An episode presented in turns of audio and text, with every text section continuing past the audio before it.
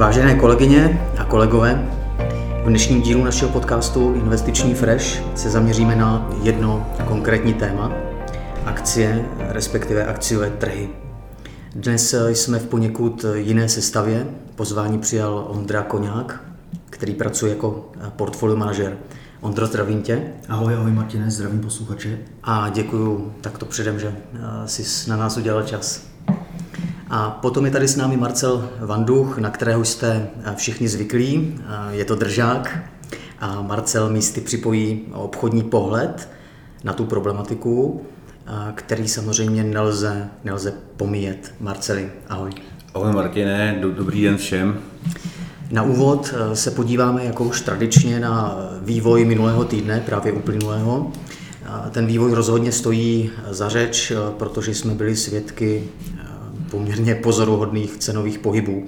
Hlavní americký akciový index S&P 500 během dvou dnů, tedy během čtvrtku a pátku, eh, přidal 6,4 A ještě více rostl Nasdaq Composite, který je charakteristický velkou váhou technologických akcí.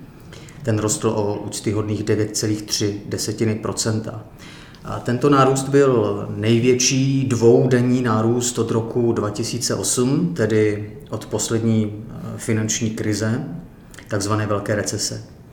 Rostly i evropské akcie, byť pomalejším tempem. Index Stocks Europe 600 přidal během uplynulého týdne více než 3% A pánové, taková tedy zahřívací první otázka na vás co bylo eh, příčinou toho popsaného vývoje, příčinou toho velice svižného růstu cen akcí? Ondro, asi na tebe. Eh, Martine, ještě jednou ahoj, ahoj všem. Eh, no, upřímně Martine, nejsi, nejsi sám, koho ta reakce trhu minulý týden překvapila. Hmm. Příčinou byla lepší reportovaná data o inflaci. Nicméně jde o meziměsíční růst, který sám o sobě je poměrně volatilní a eh, pokud půjdeme do detailů, tak ten pokles se týkal pouze eh, několika málo položek. Na druhou stranu určitě jde o první vlaštovku a FED je podle mě na dobré cestě se s inflací vypořádat. Mm-hmm. Ale možná, Martine, mě napadá jedna věc, dovol mi tady jednu, jednu takovou krátkou vsuvku. Do toho. Ta prudká reakce trhů Eh, podle mě potvrzuje jednu velice zajímavou historickou zkušenost, která se týká analýzy eh, medvědích a bíčích trendů od roku 1835. Mm-hmm. A eh, za tu dobu proběhlo 29 medvědích trendů. Jo? To znamená, po zhruba sedmi letech růstu následuje jeden pokles. A už tady je patrné, že růsty jsou mnohem Eh, častější než, než pokles. Promiň, říkal se 1835? Přesně tak. Takže extrémně dlouhý horizont. Extrémně mm-hmm. dlouhý horizont. Mm-hmm. A eh, právě největší růsty eh, se odehrávají v přechodech mezi trendy. Jo? To znamená, Mm-hmm. To znamená konkrétně v přechodu z medvědího do bíčího trendu se realizuje zhruba 37% celkových zisků toho následného mm-hmm. růstového trhu a v průběhu pouhých několika málo měsíců.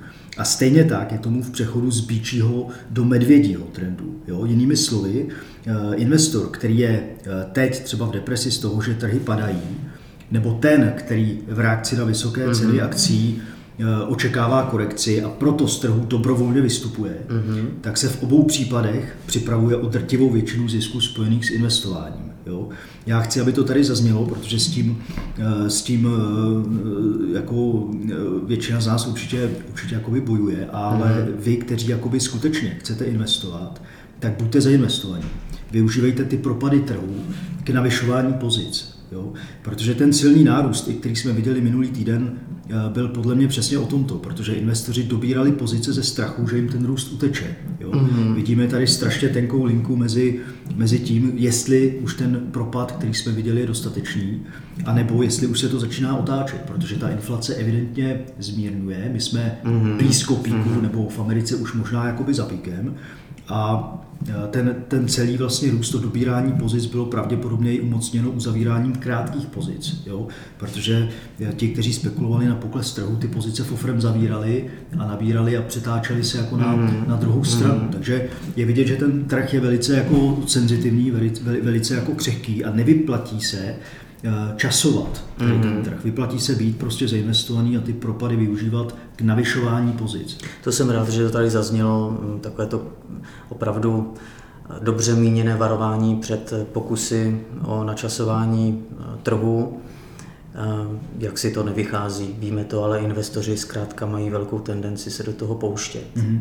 Perfektní. Ale promiň, že jsem ti do toho skočil, jestli... Ne, za mě... Marceli, Chceš něco k tomu řečenému dodat? Já možná jen doplním takové jako drobnosti. Je, je vidět, že opravdu stačí jenom trošku, trošku pozitivnější scénář ohledně vývoje inflace a opravdu na, na těch trzích se to projeví jakoby velmi uh, pozitivně. Mm-hmm. A, a jakoby nějaký druhý faktor jakoby z pohledu časování trhu, tady bych možná chtěl apelovat, že opravdu, když vytváříme nějaké dlouhodobé portfolio, tak je potřeba, aby i ty klienti, i ty poradci prostě byli jakoby trpěliví. Jo? Ono je podle mě strašně důležité dobře to portfolio rozdělit, ta trpělivost je strašně důležitá a ono ve finále to portfolio se ten průměrný výnos prostě jakoby v tom čase plus minus nějak uhraje, jo, ale tou dobrou diverzifikací vlastně je víc šancí, jak do toho portfolia prostě efektivně zasahovat, jo. Hmm. Každou chvíli hmm. může být v kurzu jakoby hmm. trošku něco jiného a ten klient si vlastně může i pro nějaký nadvýnos proti očekávanému hmm. průměru. Hmm. Pro mě, že teď budu takový hnidopich, ale nemohl jsem si nevšimnout, že mnozí lidé mají v dnešní době problém postát pět nebo deset minut ve frontě v Tesku, jo, takže s tou trpělivostí je to asi v dnešní době trochu na štíru. Mm, je to tak a v těch investicích je to trošku vidět. Jo? Prostě ten investor má tendenci prostě se okamžitě vydělávat, ale eh, v tom dlouhodobém procesu je to spíš o, o té trpělivosti, o dobrém nastavení. Mm-hmm. A to si myslím, že jako jsou jako důležité, důležité pravidla. Super. Důležité. Vrátíme se ještě tedy k tomu vývoji v minulém týdnu. Uh, Ondro, myslíš si, ty jsi to malinko už naťukl, uh, malinko ses k tomu už dostal. Myslíš si, že ten optimismus, který v posledních dnech na burzách panuje, hlavně teda asi v té Americe, je na místě? Hmm. Opravdu máme dobré důvody si myslet, že to nejhorší máme za sebou? Hmm. Eh, Martine, to samozřejmě stoprocentně nikdo, nikdo jako neví. Eh, nicméně samozřejmě akciové trhy mají v těle jakoby přechodových fázích tendenci trhy eh, přestřelovat, jak směrem nahoru, tak směrem dolů. A Eh, nicméně, co se, týče, co se týče mého osobního nastavení, tak já jsem v tomto ohledu optimista. Eh, jsem optimista proto, že historická zkušenost, jak jsem říkal, mluví, mluví velice jasně a pro mě velice přesvědčivě. Za posledních 180 let trhy rostly zhruba v 85% případů. Mm-hmm. Takže jde o to vydržet ten zbytek té doby, těch 15%, kdy ty trhy klesaly. To přetrpět. To přetrpět. Mm-hmm. A eh, jak jsem říkal, časovat trh dost dobře nelze ale pak jde skutečně o to dodržovat základní principy investování. Marcel už to tady výborně nakousl přede mnou. Eh, tím hlavním je samozřejmě dostatečná diverzifikace, eh, investovat pouze dlouhodobě volné peněžní prostředky, mm-hmm. aby jste nemuseli vyskakovat z toho trhu v tu nejméně vhodnou dobu. Jo? A eh, pokud možno nepodléhat emocím, což já osobně vidím pro mnohé z nás jako tu nejtěžší jakoby věc, a, mm-hmm. Ale podle mě to lze naučit dlouhodobým nějakým tréninkem a, a určitě, to, určitě, určitě to jde. Takže já v tomhle ohledu uh, říkám na základě historické zkušenosti, která je poměrně, uh, ne poměrně, velice dlouhá, uh, tak potvrzuje jednoznačně v tom trhu být zainvestovaný a, a přetrpět mm-hmm. některé to období mm-hmm. vyšší, vyšší volatility a poklesu. A teď se opravdu nemůžu nezeptat. Opravdu. Um, to, to už je taková otázka malinko jako mimo, mimo tady toto, co mluvíme, ale eh, o čem se bavíme, ale máš Ondro ty nějaký recept, eh, který ti pomáhá přestat tu čas od času vysokou volatilitu, myslím tím, eh, jak se vypořádáváš s těmi emocemi, které mm, k tomu investování patří. Třeba, já nevím, hraješ golf nebo něco podobného? Tak co tě uklidňuje? Co, co mě uklidňuje, samozřejmě mě uklidňuje a dobí sport, sport jakéhokoliv, jakéhokoliv druhu, ale eh, to nevím, jestli úplně odpovídá na tu otázku, jo, ale, ale v, zásadě, eh, v zásadě jak přestát tyhle ty, řeknu, méně příjemný pro tak, investory tak, chvilky. To jde je mít dostatečně jako velký nadhled a, a samozřejmě mít jakoby přehled o tom, jak to probíhalo v historii a podobné jako případy. Že? Ta historie se v nějakých, v nějakých jakoby frekvencích opakuje plus minus. Už i e, v podstatě e, samozřejmě cyklus růstu úrokových sazeb, který primárně jako byl tím, tím jako spouštěčem té korekce, který mm-hmm. byl mm-hmm. mnohokrát, na jednu stranu jde o normalizaci jako toho světa, který tady byl, že jo? jako není normální žít jako v záporných jakoby sazbách úrokových, takže, takže dochází k nějaké jako normalizaci, což je samozřejmě jakoby pozitivní, no a to, že to sebou nese Eh, pročištění trhů mm-hmm. je jako ve finále taky pozitivní. Jo? Z, toho, z toho trhu samozřejmě vzejdou společnosti silnější, eh, vzejdou z toho společnosti kvalitnější, no a, a takový ten balast, který se živí na levných penězích a, a, v, zásadě, a v zásadě spoustu klientů připravuje jakoby o peníze, ale jiným způsobem, mm-hmm. tak eh, tyhle ty firmy není určitě jako, není určitě jako špatné, když z toho trhu zmizí. Mm-hmm. Takže já to vnímám jako pročeštění trhu a, a prostě vstoupíme do další, do další fáze silnější a, a jde o to nepodléhat jako panice a, a nedělat, nedělat jako unáhlená jakoby rozhodnutí, ale čistě se držet těch základních jako principů, který tady i Marcel zmiňoval a, mm-hmm. a je, to, je to za mě jako naprosto v pořádku. Marceli, ty to možná vidíš podobně? Nebo? Já, já bych tady možná na nějakou suvku, třeba když se zamýšlím třeba na nějakým jako vlastním portfoliem a podobně, eh, tak to portfolio jsem se někde jako v minulosti nastavil, jakoby vybral jsem si jakoby nějaké kvalitní řešení s nějakou dynamikou a kdyby se, se mě teďka zeptali, jak to portfolio se vede, vůbec nevím, vůbec to nesledu. Mm-hmm. No, pro, pro mě to mhm. začne být téma, že v momentě, kdy třeba za 10 let z toho portfolia budu potřebovat něco vybrat, nějaké mm-hmm. prostředky vybrat, mm-hmm. tak pak se teprve budu, budu dívat na to, jako třeba staré hromádky vyberu víc, staré třeba míň a pak to pro mě bude téma. Jo? Jediné, co vím, a protože se v tom oboru pohybuji, pohybuji, tak vím, že jsem si jako vybral jakoby kvalitní fondy v nějaké kvalitní struktuře, mm-hmm. Ale uh, to znamená, vím, že ty fondy si tržně jakoby vedou dobře proti nějaké konkurenci, ale to, že bych to nějakým způsobem sledoval denní báze a podobně, to je úplně zbytečné u těch fondů, z, mého pohledu. Ale rozumím, že každý poradce, klient to může vnímat jinak, ale říkám jenom nějaký svůj pohled. Perfektní, díky, díky za, za to. Uh, možná se shodneme, že v dnešní době um, těch různých aplikací, investičních platform, kde klient má své investice na dosah každou jednotlivou vteřinu, tak je možná těžké trošku na ty svoje investice zapomenout. Ale je to o tom řízení těch emocí. Pojďme, pojďme dál. Opustíme uh, toto téma. Mě totiž zaujaly dvě studie výzkumných agentur Morningstar a Research Affiliates, když už jsme u toho nějakého dlouhého eh, horizontu, u toho dlouhodobého uvažování, tak to se nám tady hodně hodí. A tyto dvě mm, studie mm, se dívaly, nebo studie, řekněme, prognózy, prognozovaly dlouhodobé výnosy akcí eh, pro následující dekádu, pro následujících deset let.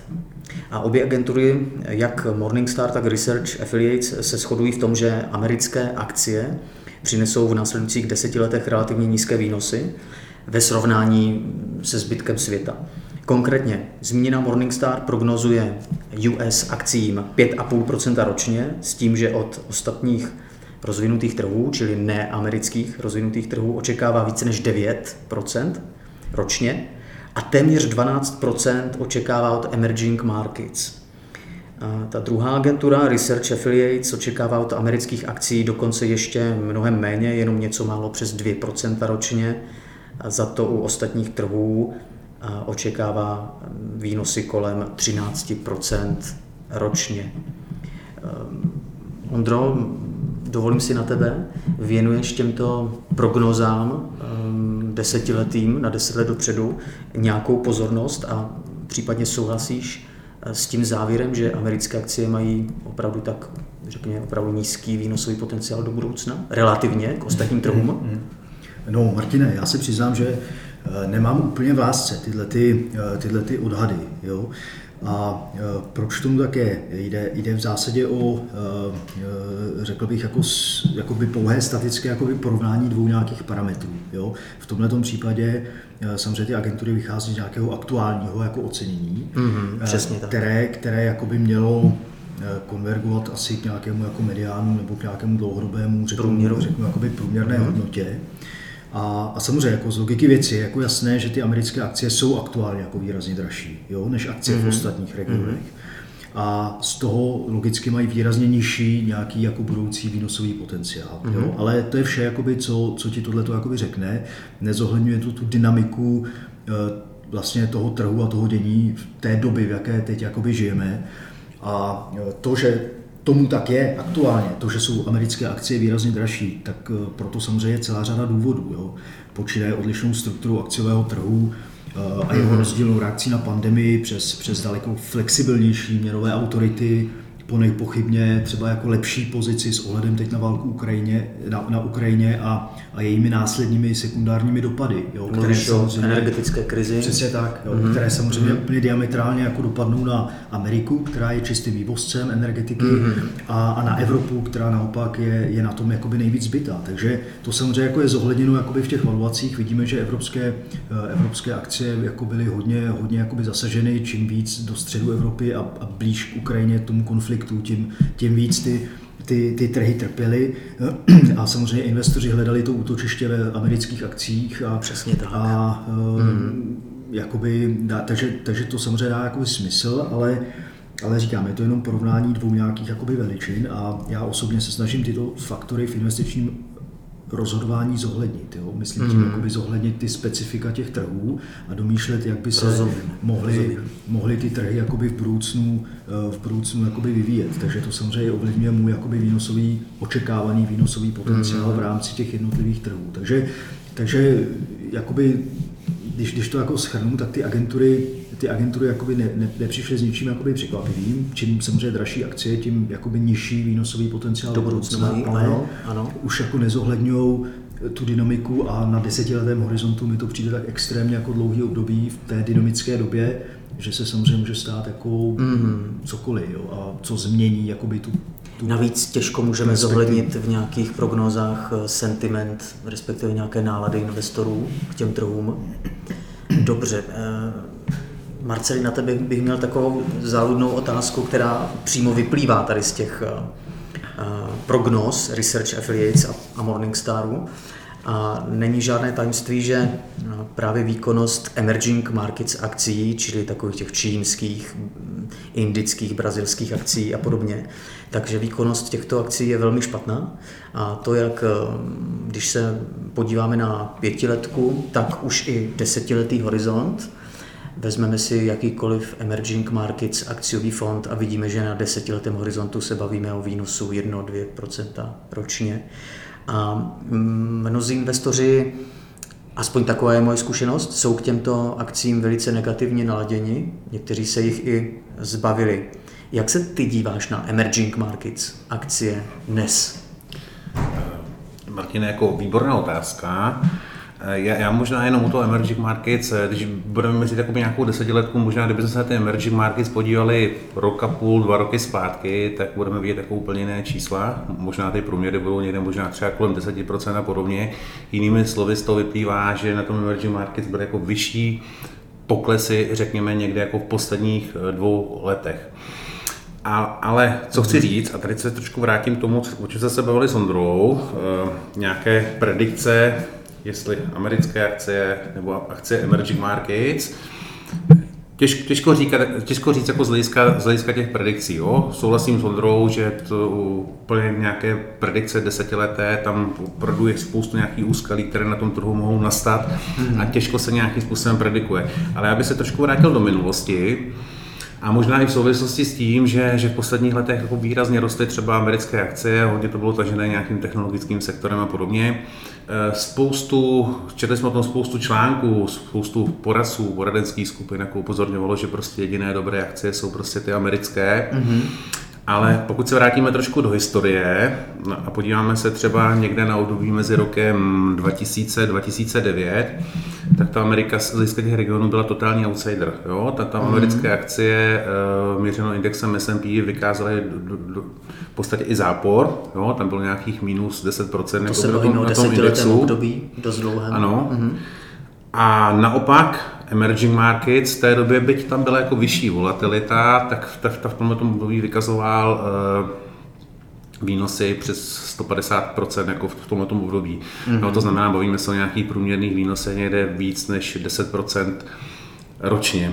Eh, nevím, co nastane jako v nějakém budoucím období, ale jenom se zase vracím k tomu, co tady vlastně opakujeme skoro každém podcastu, určitě bych diverzifikoval. Určitě bych eh, nevsázel jenom na americké akcie, určitě bych měl v portfoliu i akcie emerging markets, možná trošku v menší dávce, jsou to rozvíjící se trhy, mm-hmm. ale určitě do portfolia uh, patří a určitě bych uh, využíval. Mm-hmm. Tvoje doporučení na váhu emerging markets akcí v portfoliu klienta nějak rámcově? Uh, obecně, když budu, když budu stavět uh, portfolio, uh, tak ten základ bych stavil spíš na těch velkých firmách z těch vyspělých trhů, to znamená Evropa, Amerika, mm. měl by nějaký ano. základ. Emerging markets může být, řekněme, do 20% podotýkám akciové části portfolia. Mm. Může se stát, že klient, když bude vyvážený, akciová část bude třeba jenom 50%, jo, tak pak v té akciové části nebo v celém portfoliu to bude třeba jenom 10%. Mm-hmm. No? Ale 20% na akciové části portfolia. Maximum, limit. Plus minus. Záleží taky na komunikaci s klientem, na vnímání klienta. Jo, někdo může preferovat ten emerging market trošku víc, a někdo ale někde kolem těch 20% rozumím, rozumím. nějaká standardní váha. Perfektní. Perfektní. Přejdeme k dalšímu tématu, uh, opět hodně aktuálnímu. Uh, a Tady to bude, Ondro, zase spíše na tebe. Uvidíme, jestli se Marcel bude chtít eh, potom zapojit. Eh, času máme ještě dost. Eh, každopádně jedná se o technologický sektor. Velké technologické firmy mají, hm, zdá se aspoň na základě toho posledního vývoje, také velké problémy. Dlouhé, dlouhé roky byly technologické firmy takovým tím tahounem toho trhu, přinášely vysoké dvouciferné roční výnosy, budoucnost vypadala růžově, a nicméně potom přišla prudká korekce a nemalé vystřízlivění letos. Firmy jako Alphabet, Amazon, Apple a Microsoft, konkrétně tyto čtyři firmy, v posledním roce kolektivně ztratili 2 biliony dolarů ze své tržní hodnoty. I když eh, uznávám, že záleží na tom, eh, v jaký moment se zrovna podíváme na, na, to, na ty jejich akcie, to ocenění. Každopádně Meta, eh, mateřská společnost Facebooku, Instagramu a Whatsappu, propouští 13% svých zaměstnanců. Akcie si letos vede nejhůře zdaleka z celého indexu S&P 500 a k velkému propouštění sáhl i Twitter a v poslední době i Amazon. Ondro, mě by zajímalo, jak se díváš na ten vývoj v tom technologickém sektoru a jestli tam vidíš nějakou, jak to říct, hodnotu. Mm-hmm. Martine, já bych tady asi na začátek vypíchl e, několik bodů a můj pohled zasadil do trochu, řekněme, širšího kontextu. Eh, ty už to tady zmínil, ale všichni víme, jak silný růst ten technologický sektor v posledních letech zaznamenal. Jo? Eh, Nasdaq od roku 2009, tuším, se sedminásobil svoji hodnotu. Mm-hmm. Jo? Eh, já jsem osobně přesvědčen, že tomu hodně přispěla právě éra levných peněz, jo? kdy technologický sektor je považován za, za rizikový. Více než polovina firm z Nasdaqu je ztrátových, mm-hmm. respektive plánuje být v zisku až, až za několik let. A právě hodnota takových společností je extrémně citlivá na výši úrokových sazeb. Jo? Obecně platí, že čím vyšší sazby, tím nižší je hodnota té společnosti, protože mm. sazby zvyšují diskontní mírou, kterou vlastně převádíš budoucí cashflow na současnou ano, hodnotu. Ano, jo? Nicméně, pokud je firma ztrátová a to cashflow má záporné, respektive pozitivní cashflow je hodně v budoucnu, tak ten růst sazeb snižuje hodnotu takové společnosti výrazně více. Jo? Mm. A e, myslím si, že tohle je přesně ten případ, kdy tou normalizací toho úrokového cyklu se přesně, jakoby, jak, se, jak se říká, dělí zrno od plev a, a v tom technologickém sektoru to platí dvojnásob, jo? protože samozřejmě spousta startupů, spousta eh, prostě takových těch začínajících technologických společností, které právě mohly začít díky té éře levných peněz, tak eh, teď budou mít obrovské problémy. A samozřejmě s tím sentimentem se vezou i ty velcí hráči, jo, mm-hmm. kteří by Eh, kteří samozřejmě už jsou úplně někde jinde. Jo? Mám na mysli Google třeba. Jo? Mm-hmm. Pokud porovnáme třeba Google a Upstart, jo? Google silná společnost, dominantní, zisková, 9% hotovosti, respektive hotovost tvoří 9% tržní kapitalizace té společnosti. Mm-hmm. Jo. Mm-hmm. Tak ta společnost ztratila třeba třetinu hodnoty a upřímně mě na těchto levelech přijde jako už zajímavá, hodně. Mm-hmm. Naproti tomu Upstart, eh, fintechový startup, který, který balancuje někde mezi minusem a plusem, co se týče zisku, mm-hmm. tak eh, ztratil třeba 80-90% své hodnoty. Jo? Takže tady je vidět krásně, jak se ti investoři, respektive jak ten růst těch úrokových sazeb zasahuje diametrálně jinak, Eh, firmy, které jsou ziskové a silné, versus ty, které začínají a to cash flow plánují až za několik Rozumím. let. Které ještě nejsou v zisku. Jo. Ano. Mhm. Takže eh, Nicméně, pokud, pokud se jako vrátím k tomu, jestli mi ten sektor přijde zajímavý, tak mě osobně ten sektor zajímavý přijde, protože i přes nějaké problémy, které samozřejmě v tom sektoru vidíme a vnímáme a byly patrné teď v těch výsledcích za třetí kvartál, eh, tím mám na mysli zejména zejména, eh, řekněme, ten proces té deglobalizace, kdy, kdy tyhle mhm. ty technologické firmy byly hodně v Číně, teď jakoby, řekněme, budou se vracet třeba zpátky, což bude tlačit samozřejmě na marže těchto společností, ano. protože ta cena práce je v Číně jiná než ve Spojených státech, jakoby pro zjednodušení tak i přesto všechno já ten technologický sektor jako vnímám jako hodně, hodně dynamické odvětví, hodně inovativní odvětví s obrovským přesahem do toho dynamického světa, jo, který, který aktuálně jako žijeme. A, a e, takže mě ten technologický sektor se líbí a líbí se mi ale e, ti hlavní zástupci. Jo. V portfoliu třeba fondu Partners Dividend Selection Máme SAP, je naše největší pozice. Máme tam Google, naši druhou, mm-hmm. druhá největší mm-hmm. pozice. Jo? Máme nakoupený i Microsoft. Takže tyhle ti jako velcí hráči, kteří eh, díky tomu, že, eh, že, že mají spoustu keše, nemají žádné dluhy, tak eh, ten růst těch sazeb by je až tak jako, jako neměl. No, sam, sam, samozřejmě mm-hmm. z pohledu mm-hmm. nějakého jako profinancování nějakých jako projektů a podobně, ale, mm-hmm. ale, mm-hmm. ale samozřejmě jako to nebude tak, tak markantní jako v případě firm, které jsou ztrátové mm-hmm. a mají v, v tomhle období obrovské obrovské problémy. Rozumím. Když eh, opustíme ten tech sektor mm-hmm. a podíváme se na globální akciový trh, opravdu jako celek, mm-hmm. jsou nějaké sektory, které se ti, které se ti opravdu valuačně líbí? Případně můžeš uvést i jednotlivé akcie, jestli se ti tedy do toho bude chtít. Mm-hmm. No, já bych eh, spíš uvedl ty jednotlivé akcie, Martine. Protože třeba top 5 pozic eh, na, na PDSC je SAP Google, je to Walmart, je to Bayer a je to OMV. Jo? Mm-hmm. Takže, takže vlastně z toho, z toho vyplývá preferu aktuálně silné, řeknu takové hodnotové, hodnotové společnosti, které jsou velice ziskové, které jsou v podstatě jakoby bez dluhu.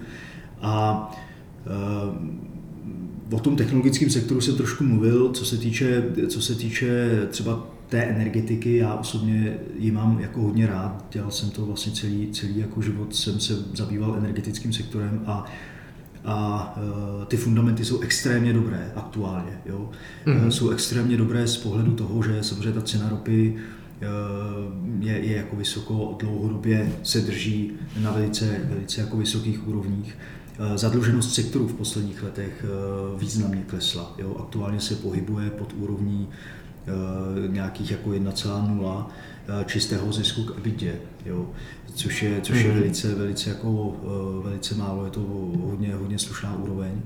Já očekávám, že v tomto sektoru budou probíhat zpětné odkupy akcí, že, že bude probíhat navyšování dividend i v reakci právě na to, že třeba ten sektor v té covidové době byly firmy, které za x 10 let, x, x desetiletí jakoby přistoupily k snížení dividendy. Jo. Takže já očekávám, že ji budou zpětně jako navyšovat, protože tu cash na to mají. Jsou to takové ty, mm-hmm. ty dojné mhm. krávy. Mm-hmm. Samozřejmě jako záleží to ESG, jak, jak, jakým způsobem uh, do toho jako zakomponovat, ale všechny ty společnosti jsou, jsou, jsou v tomto směru velice jakoby aktivní, mají dokonce i special oddělení jakoby pro, pro vlastně eh, nastavení ESG pravidel a vlastně pro nastavení jako všech mhm. investičních jakoby, procesů.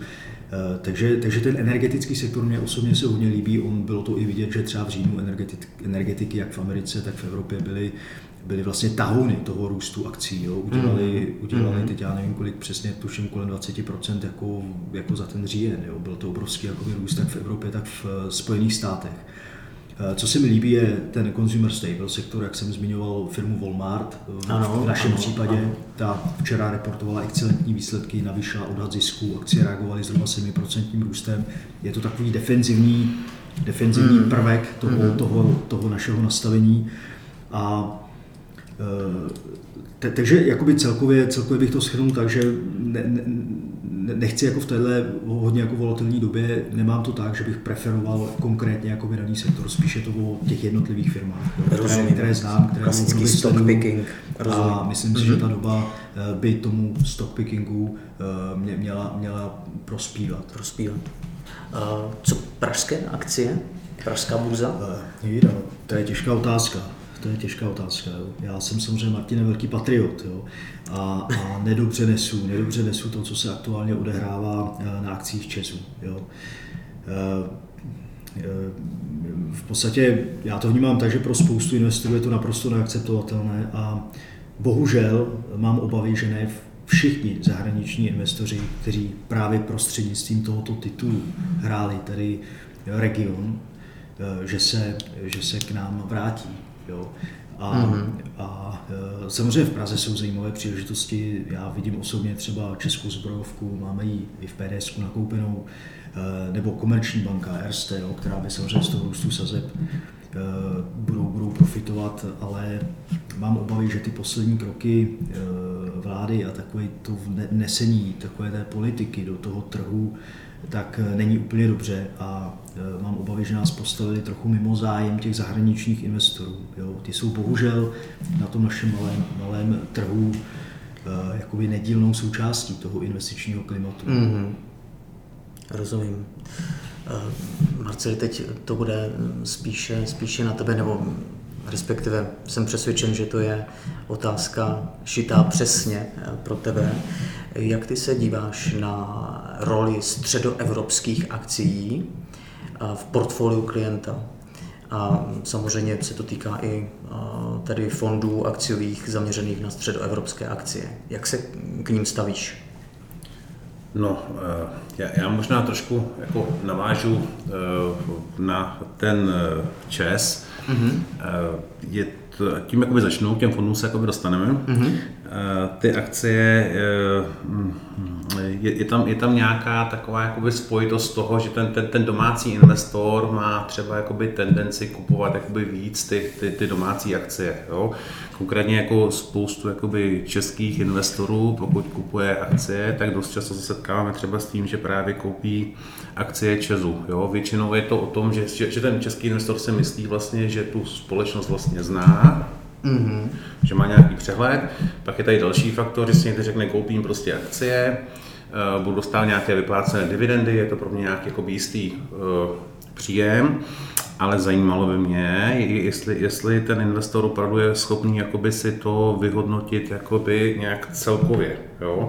Třeba konkrétně akcie Česu, když se podíváme na akcie Česu, tak nějaká maximální hodnota, za kterou se akcie ČESu obchodovaly v minulosti, byla tuším někde v roce 2007-2008, tam se ČES obchodoval za nějakých asi někde přes 14 korun jako za akci. Jo. Dneska 14. Jsme, 14, 14. Dneska, jsme nějakých, eh, dneska jsme nějakých 800. Co chci říct, v podstatě nikdy se na tu maximální hranici za těch posledních 15 let ty akcie ČESu nedostaly. Jo. Druhá věc je, že kdybychom napočítali jakoby nějaké dividendy, tak dneska možná ty investoři budou jakoby v lehkých plusových hodnotách. Jo? Když si to třeba srovnáte opravdu s nějakým kvalitním akciovým fondem, kvalitně, kvalitním fondem akciově řízeným, tak ten bude v výnosech jakoby desítky, možná i stovky procent jako v tomto období jo, a výnosově jakoby úplně někde jinde. A je to právě proto, protože ten fond prostě někdo řídí a ty mm-hmm. akcie se opravdu skutečně analyzuje. Ta, ta analýza není jenom na základě toho, že to je prostě akcie česká na, na českém trhu, mm-hmm. jo, že budu dostávat nějakou dividendu, ale je to o tom, že někde si analyzuje, tuto akci koupím víc, tuto akci trošku podvážím v tom portfoliu a je to o nějakém kvalitním řízení. A eh, nejsem si úplně jistý, jestli ten držitel, té, ten dlouhodobý držitel akcí Česu je tohoto schopný si vyhodnocovat. Nejsem si úplně jistý, jestli je schopný nakupovat, prodávat prostě na základě nějaké kvalitní analýzy. Ale obávám se, že u drdivé většiny individuálních investorů tohle to nefunguje A v konečném důsledku se, se připravují jakoby o obrovské výnosy. obrovské výnosy hmm. Hmm. a je to i samozřejmě jako výrazně, výrazně vyšší riziko. To znamená, tohle si myslím, že, že u spoustu investorů by bylo jakoby vhodné zvážit. Teďka, aby jsme se dostali k tomu, jestli ten středoevropský region, tak samozřejmě pohybujeme se na nějakých jako nelikvidních burzách. Eh, existují jakoby nějaké, nějaké fondy, které se zaměřují Eh, na eh, ten středoevropský region, ať už to je fond Konseku, je to fond třeba NN, které se tady využijí. Dokáže si představit, že to může být nějaká doplňková pozice, ale osobně bych mm-hmm. spíš víc jakoby inklinoval, inklinoval eh, využití jakoby celého emerging markets. Jako, hm, pokud, pokud nějaká ta, ta střední východní Evropa tak si dokážu představit, že jako doplňková pozice třeba 10% portfoliu, ale eh, jako, jako, jako investor se vlastně na tom emerging markets trošku jakoby omezujete. Jo? Pokud mm-hmm. budu mít fond, který se může pohybovat po celém emerging markets, bude to nějaká kvalitní společnost, která ten fond řídí, tak mi přijde jako praktičtější mít jako víc šancí eh, pohybovat se na různých trzích emerging markets, ale je to individuální, to znamená v nějaké doplňkové pozici na základě nějakého požadavku klienta to může být hodné. Může to být hodné v tom, že řekněme, může tam být dneska zajímavější potenciál, ty valuace jsou hodně nízko v tomto regionu, ale to je jenom krátkodobý pohled. Jo? Pokud tom... bys měl klienta, který na tom bude trvat, že chce středoevropské akcie v, v tom svém akciovém portfoliu, respektive v akciové složce svého portfolia, jakou bys mu doporučil váhu maximální, řekněme zase nějaký limit? Souvisí to vlastně s tím, co jsem říkal v tom předchozím bodu ohledně emerging markets, to znamená, někde v tom portfoliu vidím nějaký prostor pro emerging markets, pokud někdo by tam chtěl víc jakoby tohoto regionu, tak zase to může být někde mezi 10-20% té akciové části portfolia. Dokážu si představit, že nějaký klient tím bude řešit jakoby celou, celou část toho portfolia, mm. toho prostoru na ten emerging markets. Dokážu představit, že to může dojít nějaké, nějaké kombinaci v rámci toho emerging markets ale určitě bych to nestavil tak, že bych to nějak nadvažoval a pořád se pohybujete poměrně jakoby v omezené části vlastně světa s nějakým jakoby omezeným potenciálem. S omezenou likviditou. Mm. Mm. Ta likvidita taky tam hraje samozřejmě roli. Perfektní, děkuju. A já teď ještě využiju toho, že tady mám Ondru dneska poprvé, tak a, a, taková otázka takzvaně na tělo, závěrečná, protože čas se nám už nachýlil. A prozradíš posluchačům, jak vypadá tvoje osobní investiční portfolio? Budeš tak sdílný? No, jejda.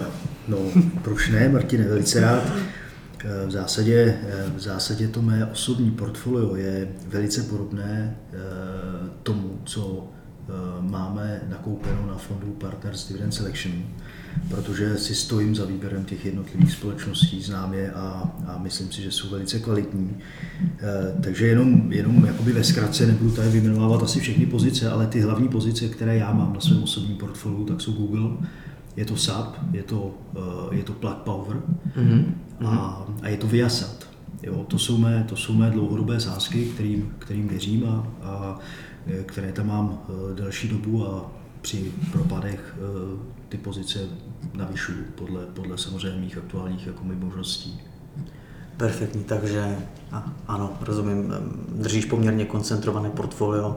A... No těch pozic je samozřejmě víc, jo, Aha. ale těch pozic nejsou čtyři, jo, a těch pozic je výrazně Tam jsem ale, právě mířil. Ale, ale tohle to jsou, tohle to jsou největší pozice, jo, to jsou největší pozice, které které, které dohromady dělají třeba 40% jakoby toho celkového, celkového mm. jakoby portfolia. Mm.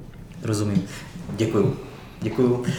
Já už jenom závěrem dodám, že, nebo Marcel, jestli se ještě eh, hlásíš? No, já Martin, jsem pochopil, že se blížíme k závěru. Ano, podle toho, jak jste reagoval. Přesně tak. Tak já bych jenom chtěl říct, že máme z poradenské sítě jakoby spousty námětů, spoustu jakoby různých témat, které by, které, které by bylo dobré v rámci našeho podcastu probrat. Chtěl bych říct za ně moc děkuji a že je tam spousta jako velmi zajímavých námětů a určitě v dalších podcastech využijeme. To znamená moc, moc díky za ty náměty. A možná ještě v poslední fázi, myslím si, že, že jeden z nejbližších podcastů mimo jiné bude i o tom, jak se vyvíjí různé kryptoměnové platformy a podobně. Jo? Přesně tam, tam tak. dneska cítím jako obrovské riziko, už dochází k nějakým pádům nějakých platform a je tam poměrně jako velká, velká pravděpodobnost, že, že to bude častější jev. To znamená, taky může být téma jedno jakoby z nejbližších eh, podcastů. Přesně tak, Marceli, ty tady uh, zmiňuješ nebo narážíš na velkou kryptoměnovou burzu FTX, která teď plave břichem nahoru, ale je toho víc. V tom uh, kryptosvětě vidíme aktuálně firmy, které jsou takzvané Walking Dead, jo, že ještě žijí, ale už dlouho žít nebudou. A o tom se právě budeme společně bavit na jednom z těch uh, dalších uh, podcastů. Já tedy poděkuji za, za pozornost všem posluchačům, také poděkuji za zpětné vazby, za podněty, náměty a vám, pánové, děkuji, že jste se stavili. Ondro, díky za opravdu velice obšírný, velice detailní pohled na ty akciové trhy. Díky za to. Martine, díky a zdravím všichni posluchače. Tak hezký den. Taky děkuji všem přeji pěkný den. Hezký den.